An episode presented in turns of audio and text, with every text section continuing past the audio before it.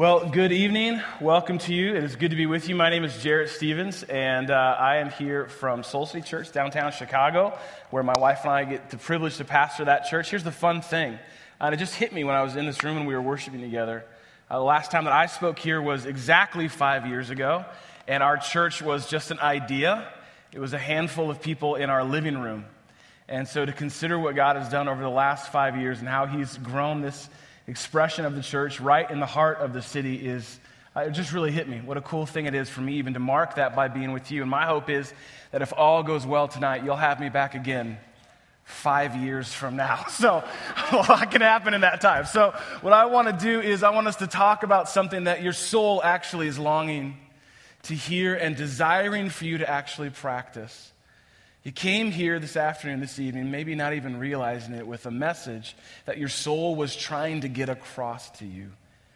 And it's begging you to listen to God and actually apply in your life. I want to talk for the next few moments about hurry and what hurry can do to your soul and why it's so important that we learn to name hurry as such and begin to actually live in rhythm with God. I want to walk you through in just a little bit. I want to walk you through an ancient biblical principle that practice that maybe you be like you might be familiar with, but my hope is that when you leave here this evening, it would be something you are committed to and it would give life to you as you uh, really try and, and, and live out your life with God in your everyday world. And so, because this idea of hurry is so important and so pervasive and affects us more than we even realize or know, I want us to just take a little pop quiz. Now, I know it's summer and it's Saturday evening.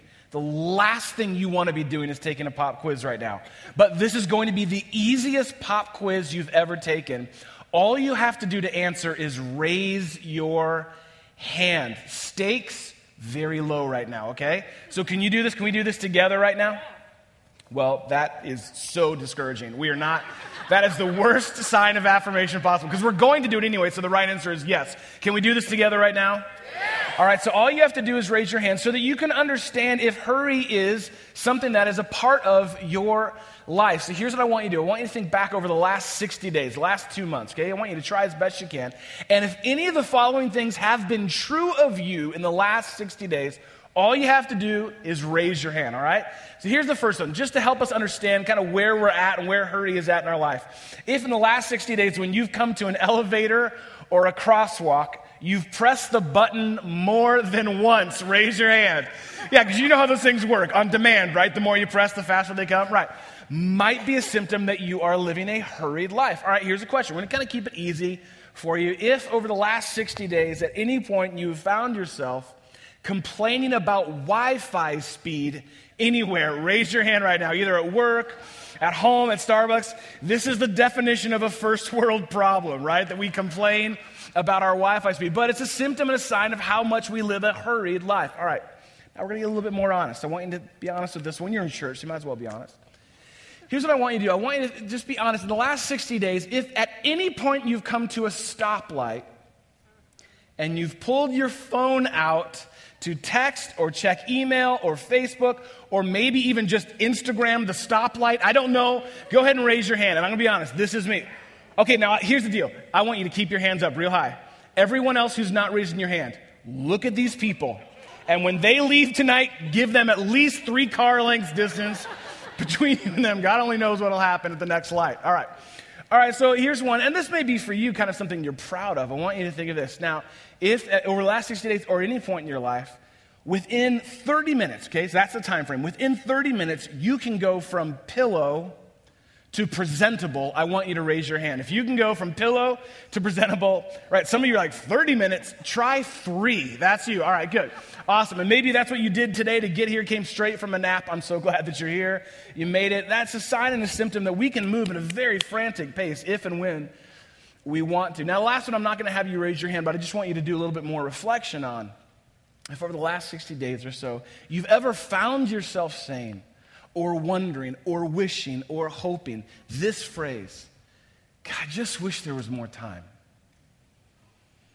I just wish there was more time. I just wish there was more time to, to fit it all in. I just wish there was more time to kind of get it all packed into my life and my schedule and kind of make it work. I just wish there was enough time for family. I just wish there was enough time to get kind of the work, life, faith, balance thing right. It seems like I get to the end of my week and I didn't even get close. I just wish there was more time. I think all of us at some level feel that on probably more often than we'd like to admit. I just wish there was more time because we live in a very interesting time. We live in a very interesting day, unlike any other time in human history, because we live in a day where we believe we can do anything. And that's actually a really powerful thing. We believe we can do anything. Anything is actually possible. And so we believe we can do anything. There's nothing wrong per se with that. The real problem comes from not us believing that we can do anything, the problem comes from the fact that we believe we can do everything. And so we fill our lives and cram our lives and run our lives to the margins, and then we get to the end of it all saying, I just wish I had more time. We're so worried that we won't be able to fit it all in. We're just so worried that we won't have enough time. We're so worried that even if we did stop and slow down for a moment, we would not know what to do with ourselves. Because your life has become accustomed to operating at that pace. We're so worried and you know, the truth is, is we're going to just have a dialogue here with God about hurry and the power that can have on your soul, the impact it can have in your soul. You know, the truth that we have to face is that hurry, really, at the heart of it all, is nothing more than worry in motion. You ever thought about that before? All you're hurrying about, you're racing and running to get from this to that, and the reason you drive the way you do, and the reason your schedule is packed like it is, and you're trying to fit everything in, it's really comes down to this. You're worried. It's worry. It's worry. Hurry is nothing more than worry in motion. I'm so worried that there's just not enough, that God isn't big enough, that there's not enough space, not enough time, not enough for me to get it all in. And so we try and out hustle our worries with hurry. And if you're familiar with the teaching of Jesus, the life of Jesus, you know what he said in Matthew 6 27, and he said it all over the place. Can any of you, by worrying, add a single hour to your life? Can any of you make your schedule better by worrying? Does, is that really the best strategy? Is to put your worry in motion through hurry? I think for any of us who tried, we know you just cannot out hustle all your worries with hurry. In fact, there's a, a pastor of mine, a mentor in my life. His name's John Ortberg. He's written amazing books. Maybe you've heard him teach before, you've read one of his books. He got to this place about a decade and a half or so ago. He got to this place where it was just so full, but it wasn't fulfilling. His life was overwhelming. He was hurried. And so he called a mentor of his, he called a mentor up. And the, na- the name of his mentor is Dallas Willard, another amazing author that God gave to this world. He passed away a few years ago. But before he did, John reached out to Dallas and he called him on the phone and he said, Dallas, I just can't do it. I can't connect all the dots. There's just not enough time. It's just too overwhelming. I can't make it all work. And so he said to his mentor, Dallas, he said, Listen, is there anything, anything you can tell me that will help kind of connect these dots and help me not live in such a frantic pace all the time? And then he says, he goes, and if you don't mind, like kind of, you know, hurrying up because I'm late for a meeting. True story. So it's just only got a few minutes here for you to give me wisdom that can change my life. And so, what Dallas did was what any great spiritual mentor or leader would do. He paused, like probably obnoxiously long. Pause. And he said these words to John that I believe God wants to say to us tonight. He said, John, listen, here's the deal. Hurry is the great enemy of spiritual life in our day. Hurry, isn't that interesting? Is the great enemy. That frantic, rushed pace of life that's the great enemy of spiritual life in our day. Then here's this prescription you must ruthlessly eliminate hurry from your life. You must ruthlessly, not manage, not put up with, not work around, ruthlessly eliminate hurry, something that we all face and feel, hurry from your life. Because what Dallas is saying here is really quite simple. The stakes what's really going on here is not just checking off your to do list every week, not just trying to keep everyone happy, not just trying to fit it all in. The stakes to a hurried life are ultimately your soul. Your soul is what's at stake. My soul is what's at stake when I live this hurried, rushed, frantic life, always ever running from this to that. In fact, last summer, I hit the wall. Right around this time last summer, I hit the wall just trying to make it all work with the church and life and marriage and family and friends and all of that, trying to make it all work. And so I reached out to a spiritual mentor of mine. I laid it all out to her. I said, Look, I, don't, I cannot make it work. It's too much. There's not enough time. There's not enough meetings. There's not enough to get it done, to make everyone happy and get my job done. And instead of answering my question with a simple little solution, she gave me a metaphor. Like, thanks. I just wanted you to tell me what to do like Yoda, you're giving me an image here. Okay. But this is what she said, and I thought it would be important for our time tonight as we walk into God's Word here in a moment. She said, Jarrett, you know, the truth of your life is it's like a jar of river water. Your life is like a, a jar of river water. And I brought this here tonight. Uh, this is uh, Chicago river water. So God only knows what's in here, actually. Might want to be careful, not really touch this, but she said, Here's the truth of your life. Your, your, your, life is like a jar just scooped up of river water. And when your heart, when your soul is at peace and is still and resting in God, it's a beautiful thing. Things are so much clearer. But the truth is of our lives is we end up hurrying and worrying and swirling about and we end up rushing from this thing to that and I can't fit it all in so I got to try harder. I got to make more people happy and so we got to hurry up because I got to get the kids here in the morning for soccer and then we got to run back because we have the barbecue with the Andersons this afternoon and then we got to get to church by five o'clock. So will you please hurry up? We need to go to church. Like you can get out of control. And then your life ends up looking like this. And nothing's clear. Everything's mixed up. And we wonder why it's hard to hear from God. We wonder why our soul at times can feel exhausted and overwhelmed. Could it be that the stakes of a hurried life are your soul? And the thing that God is inviting you to do is to rest and to be still and to let the sediment of your life settle down so that you can hear more clearly from Him, so that you can see and know where it is that God is moving, what it is that God is saying, how it is that God is leading your life. A hurried life is like a jar of clouded, muddied river water. God's inviting us to be still with Him. Years ago, in the Methodist tradition, in fact, when the Methodist denomination was just starting out, they had a tradition. I don't know if there's any Methodists in this room or former Methodist. If you were, I wouldn't have you raise your hand because any good Methodist knows you don't raise your hand in church. But if there were any Methodists here, you'd know that part of the tradition of every Methodist gathering, when that denomination began, when they would gather for meals and they would gather for church, they had one question that they would ask each other. One question that cuts through all of the hurry and swirling of our lives. They would look each other in the eye and they would say, how is it with your soul? That's the first thing they'd say when they see each other. How is it with your soul? We've lost touch of this in our culture today. Would you agree? Most of the times when we see each other, we go, What's up? I mean, that, I have friends who just go, they just give me a neck spasm, and that's a acceptable greeting among us. But they would ask the question, How is it with your soul today? How is it with your soul, the thing that matters most to God?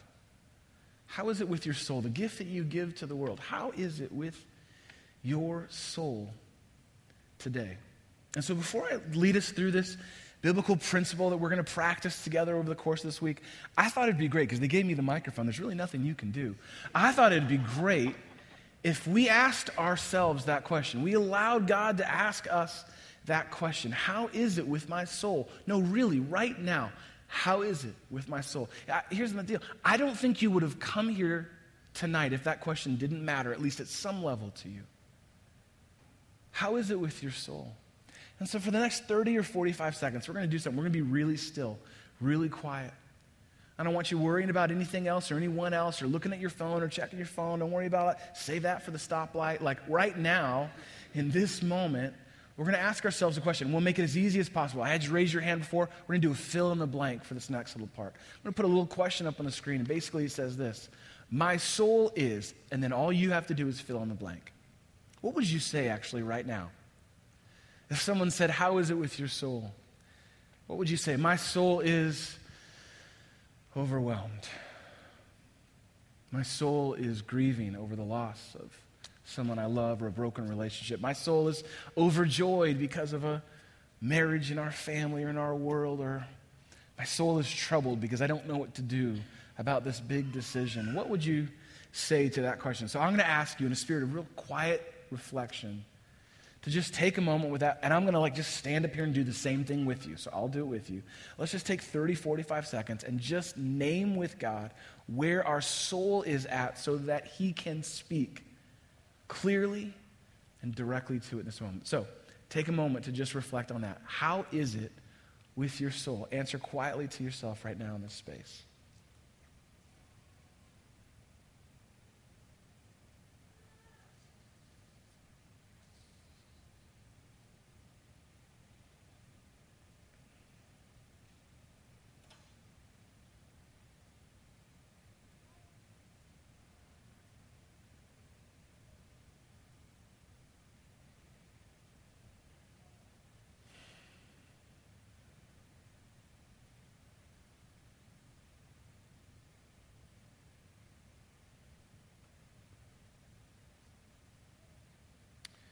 was the last time you even just took that brief of a moment to check in with what matters most to God? Can you imagine if that became a part of your practice with God, your life with God, that you would just stop and go, okay, but how is it really in this moment? Because hurry is going to swirl it all up and confuse what's really going on beneath the surface. But when I stop and have a moment like that, or have someone who loves me enough to ask me that question, those of you who are married, have spouses, can you imagine asking that question of each other at the end of the day? How is it with your soul? Can you imagine how much deeper the conversations might go if we just ask that question?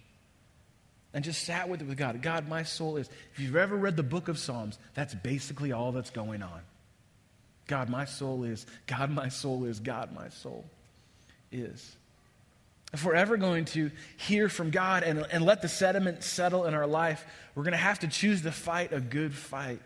And the fight, the battle isn't against hurry. I think that's my tendency when it comes to hurry is I try and fight against hurry by just clearing everything out. You ever done that before? Like, I need to just cancel all the meetings and I just need to clear my schedule and cancel meetings. We're not going out with them tomorrow night. I want you to put the kids to bed. Well, it's two in the afternoon. Put them to bed. Like, you know, you just try and clear everything out to try and unhurry your life. How long does that last? Like, maybe till the end of the day and maybe the end of the week. That's not the best way to fight. To like ruthlessly eliminate hurry, that's not how you do it. There's a better battle. It's not against hurry, but the battle is actually for rhythm in your life. Battle is actually for rhythm in your life with God. How do you fight for that? Because God actually loves rhythm. God actually created you for rhythm with Him. If you're ever feeling hurried and overwhelmed, it's because most likely you are out of rhythm with God. God created this world in rhythm. I don't know if you've ever thought about that before, but when God, if you go back to the Genesis 1 and Genesis 2 creation account, God creates something very early on in our story. He creates night and day, and He gives us a rhythm to live by. That the day is for going out and for working with God and putting our hands and our hearts to whatever it is that God has called or created us for. And then the night is for coming back in and being still and being with God. Do you see that in the very beginning of the world, God created a rhythm to which He has not missed a beat since this world began? Night and day, night and day, night and day. God loves rhythm. In fact, God created our seasons to work in a rhythm. There's actually a reason to the why we have seasons, and it's a rhythm that God created. God loves rhythm. Now, I grew up in Northern California. First half of my life, I spent just across the bay of San Francisco. Unbelievable. Now, when it came to seasons, we only had one season, and it was called awesome. All the time.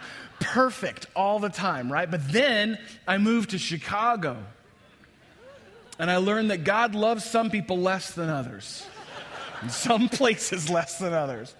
Because I learned very quickly about seasons. And that there's a reason to the seasons, there's actually a rhythm to the seasons. Spring for new life gives way to summer. It gives way to summer. Summer for enjoying that. That's what we're supposed to be doing. Summer is not supposed to feel like fall, it's supposed to feel like summer. And we're meant to enjoy all the life that came from spring. And then summer gives way to fall. And fall is when we see, see, things begin to change, that there's a pulling in that begins to happen in creation. And then fall gives way to winter. And then here in Chicago, winter gives way to winter. And more and more and more winter. They never told me about that part when I moved here. But there is a reason to every season, and it's the rhythm, and God loves rhythm. In fact, God created your week to live in rhythm. I told you we'd look at the Bible. Well, we're going to do that right now. If you have a Bible, I want you to open Exodus chapter 20. We're going to look at God's reason and rhythm for your week. That God actually created your week to live in rhythm. Not only every season, not only every day, but your week is meant to live in rhythm with God. Exodus chapter 20. Let me give you some context as to where we're going in Exodus chapter 20.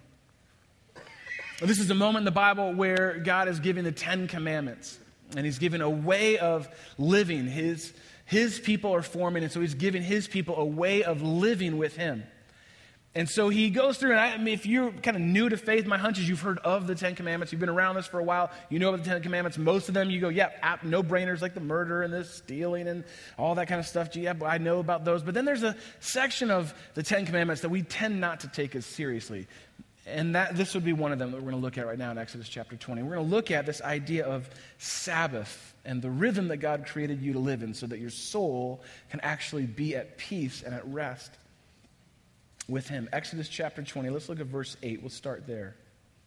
God says these words Remember the Sabbath day by keeping it holy. Remember, God says, the Sabbath day, this special day, this day that is unlike any other day by keeping it holy. And what that means, that word holy means separated, different from the rest, special and set aside.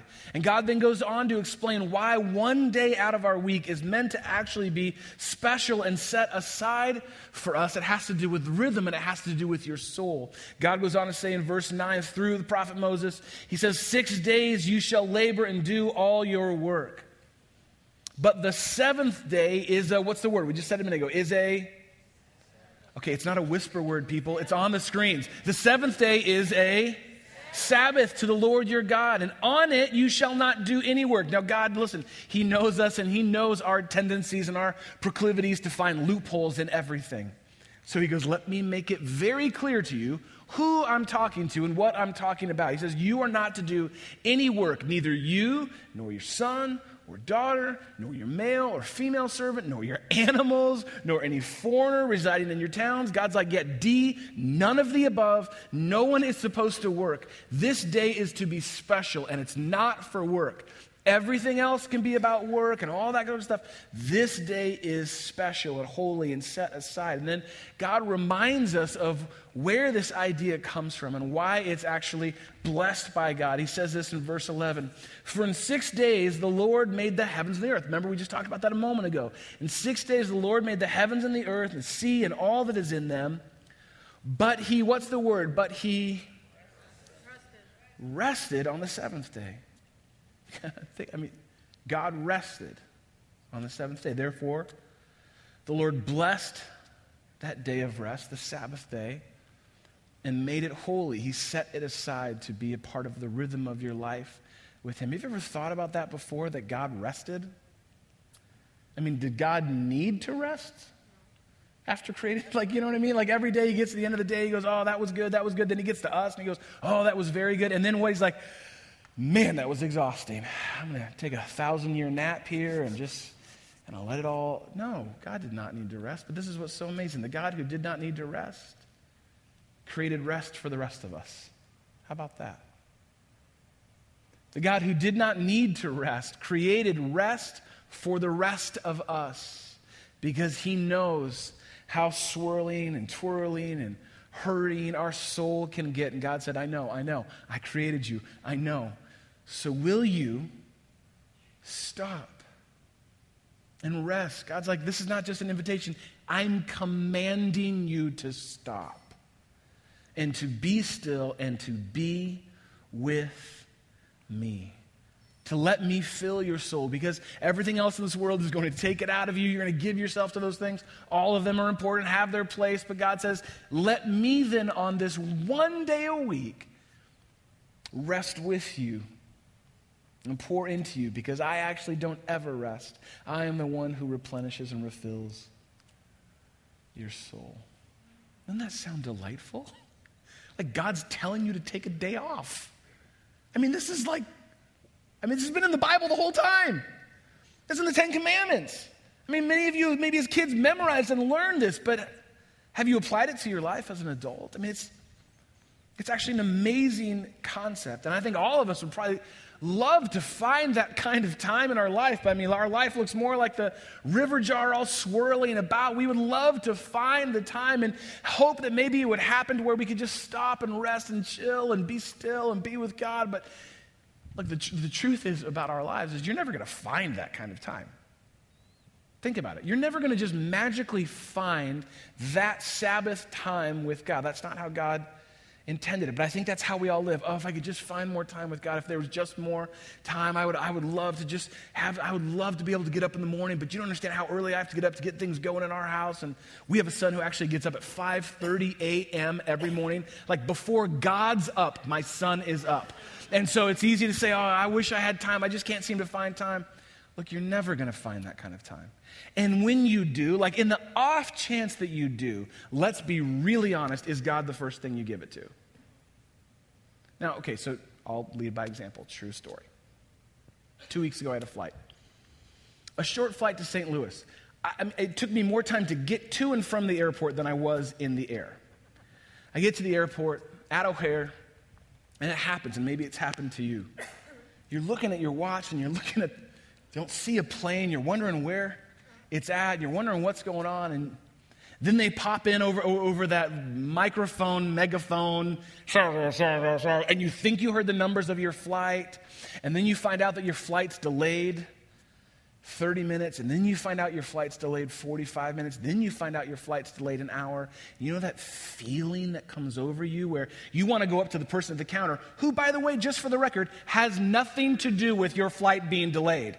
But you want them to pay for the sins of the world in that moment I mean, I've never felt this way, but I know people who do, and they've told me all about it. And so I was having one of those moments where all of a sudden in the G terminal at O'Hare, I had an extra hour and 15 minutes worth of time. You know what I did? I got down on my knees and I started praying. No, uh, golly, you, wow, I, should have gone with that. You believe that actually for a moment.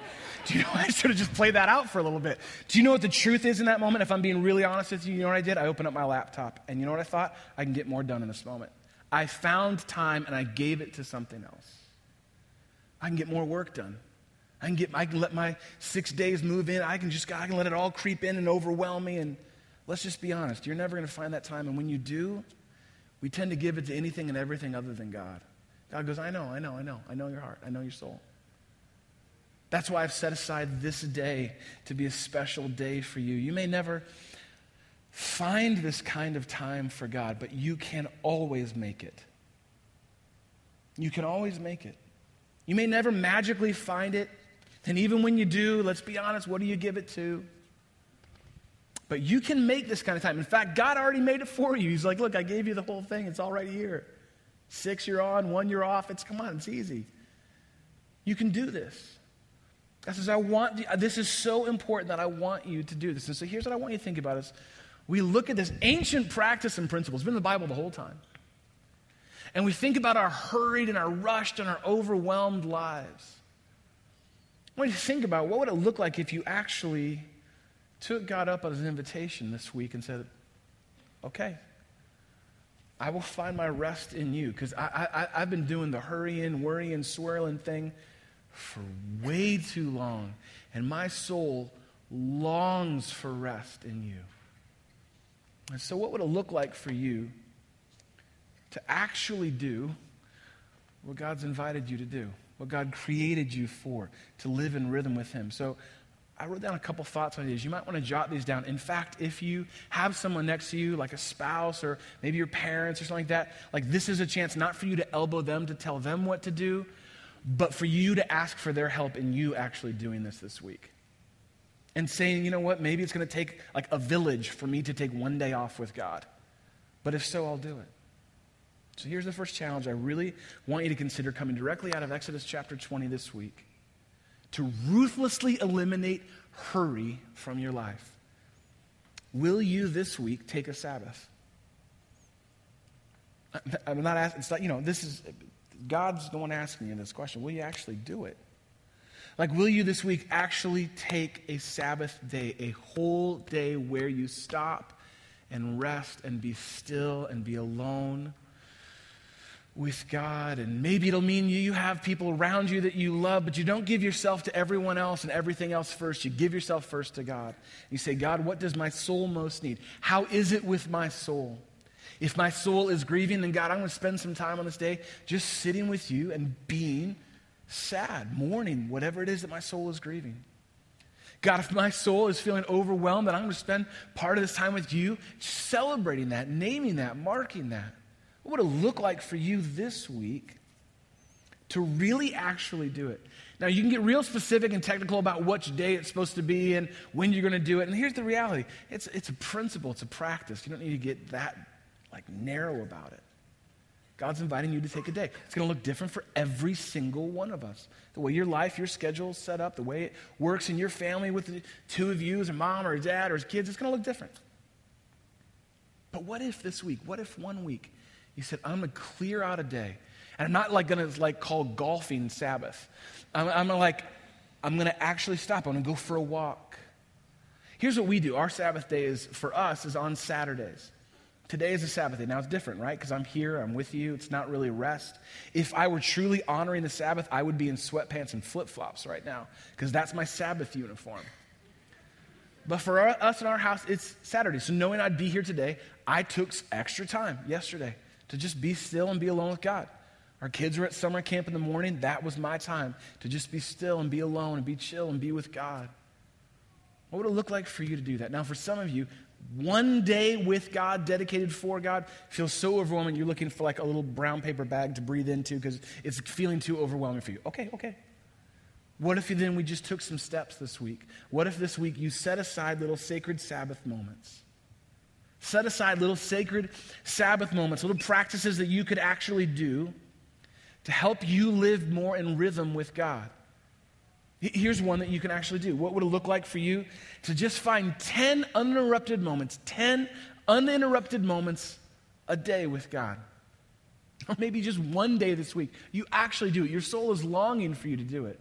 What if you actually did this week? 10 uninterrupted moments. Maybe for you, they'll be in the morning. Maybe for you, it's at a lunch break. You can stop and you can go for a walk or you can be still and be alone with God. No phone, no laptop, no distractions. Maybe for you, it'll come at the end of the day. That's the best day. Once all the work of the day is kind of done and put to rest and put to bed, that's the best time for you to stop and be still. Maybe go back and ask that question How is it with my soul? Let me give you just one little word of advice on this. If you want to spend just 10 uninterrupted moments with God at the end of the day, I would suggest that you not spend those 10 minutes in bed. Because every time I do, I go into a deep, holy prayer sleep very quickly. Within 10 minutes, I'm in that space. So maybe for you, you literally stand up next to your bed and you just spend 10 minutes, or you just walk the house quietly, or you find a special chair and you just spend 10 minutes with God and your soul and just see what happens. Would you do that this week? Would you maybe this week, the best thing you can do to help you live in rhythm with God is to fire your phone as your boss? When did our phones become so smart that they became our bosses? So fire your phone as your boss. At the end of the day, put it away. Really. At the end of the day, put it away. We have a box for our phones to go in at the end of the day. Our seven year old has bedazzled that and colored that, so it's a beautiful place for our phones to go. But our kids know, and they are better at reminding us than we are of ourselves, that that's where our phones go at the end of the day. Because everyone who really ultimately matters most is right there in front of us for us. And so maybe one of the best ways for you to live in rhythm with God is to get that distraction out of your face and fire your phone as your boss. Maybe for you, you have a commute. Maybe you work and you have a commute, or you have time where you're in the car during the week. What if this week, instead of like you, you know having the news on or having sports on or the radio on, or maybe for you as you're on your way to work, you're doing your pre-work work. You're taking phone calls, you're doing emails at stoplights. What if instead of all that, you just rode to work or wherever it was that you were going every day this week in silence and stillness. Just starting your day knowing that the God of the universe is still in control. and that He's not in any sort of rush.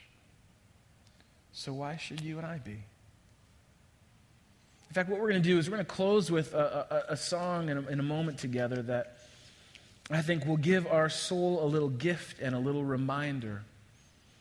And, it's a song that basically I would hope would be what I could say to you at the end of this week if I really practice what God's invited me to in Exodus 20. So the band's going to come up here in a moment. We're going to lead it through. But as, as we do, I just want to close with this one thought. For those of you who are familiar with the life of Jesus and you've maybe been following Jesus for a long time or you're new to Jesus, I want you to think about and look for what I'm about to say here. As we stop and reflect and be still and really practice the Sabbath, do you know that that's actually a way of life that Jesus himself lived? Didn't get lost in all the legalities of it, but he lived in rhythm with God.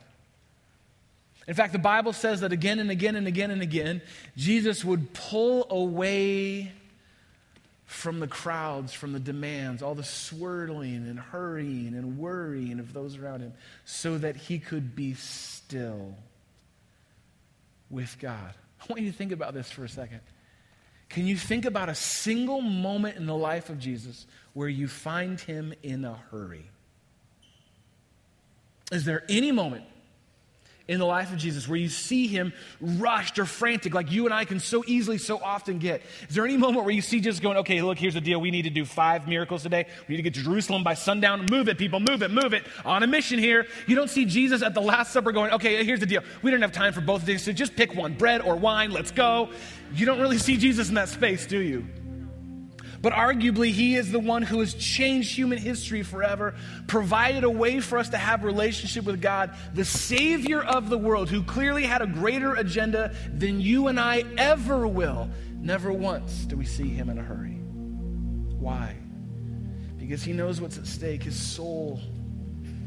And so he lived in rhythm and away with God where he would stop and take God seriously at the Exodus 20 invitation and be still and rest with God so that he could say, as the world was hurrying and worrying around him, as the enemy himself, as Satan himself was seeking to destroy God's plan, in the midst of it all, Jesus could say, But it is well with my soul. It is well with my soul. And may that be true of you and me as well. So I invite you to stand. I want to pray for us and we're going to let those be our words that we close our time with, but we begin our week with each of us taking a step to Sabbath, to ruthlessly eliminate hurry from our lives this week. What a great invitation God has given us. So, if you would, would you pray with me? And one of the ways we pray at Soul City Church is we, instead of folding our hands, you know, to do this, maybe you grew up praying that way. That, that's not in the Bible. They just did that so you wouldn't bother the people next to you. It's great. The way we pray at our church is with our hands open because we want to be open to God so maybe this is a representation for you to be open to God, open with your schedule, open with your priorities, open with the pace of your life as it's been going. And so maybe if you would, to open your hands and your heart up to God, we can pray together right now. God, we know that you're in this space and you are not in a hurry. You never have been, you never will be. And Jesus, you are not only our salvation, but you are our way. And you yourself stopped to rest, to be still, to take a break to let the sediment settle so that your soul could so clearly hear from God. We long to do the same. So help us this week. It literally will take courage. A lot of things in our lives are going to conspire against this. A lot of our own internal resistances and fears of what might actually happen if we were still and alone and laid bare with you. But God, we know that that is where real transformation happens. We know that is where real rest is found. So forgive us of our, forgive me of chasing after all my distractions. Forgive me of my busyness, my hurry. Forgive me of missing you. And help us to find you in the stillness, in the quiet. And may it be true of us as well. May it be true of me as well this week that the world may be spinning out of control around me. All kinds of different things surround me to pull me away from you, but I can say in the midst of it all, we can say in the midst of all, it is well with our souls. May it be true, we pray in your name.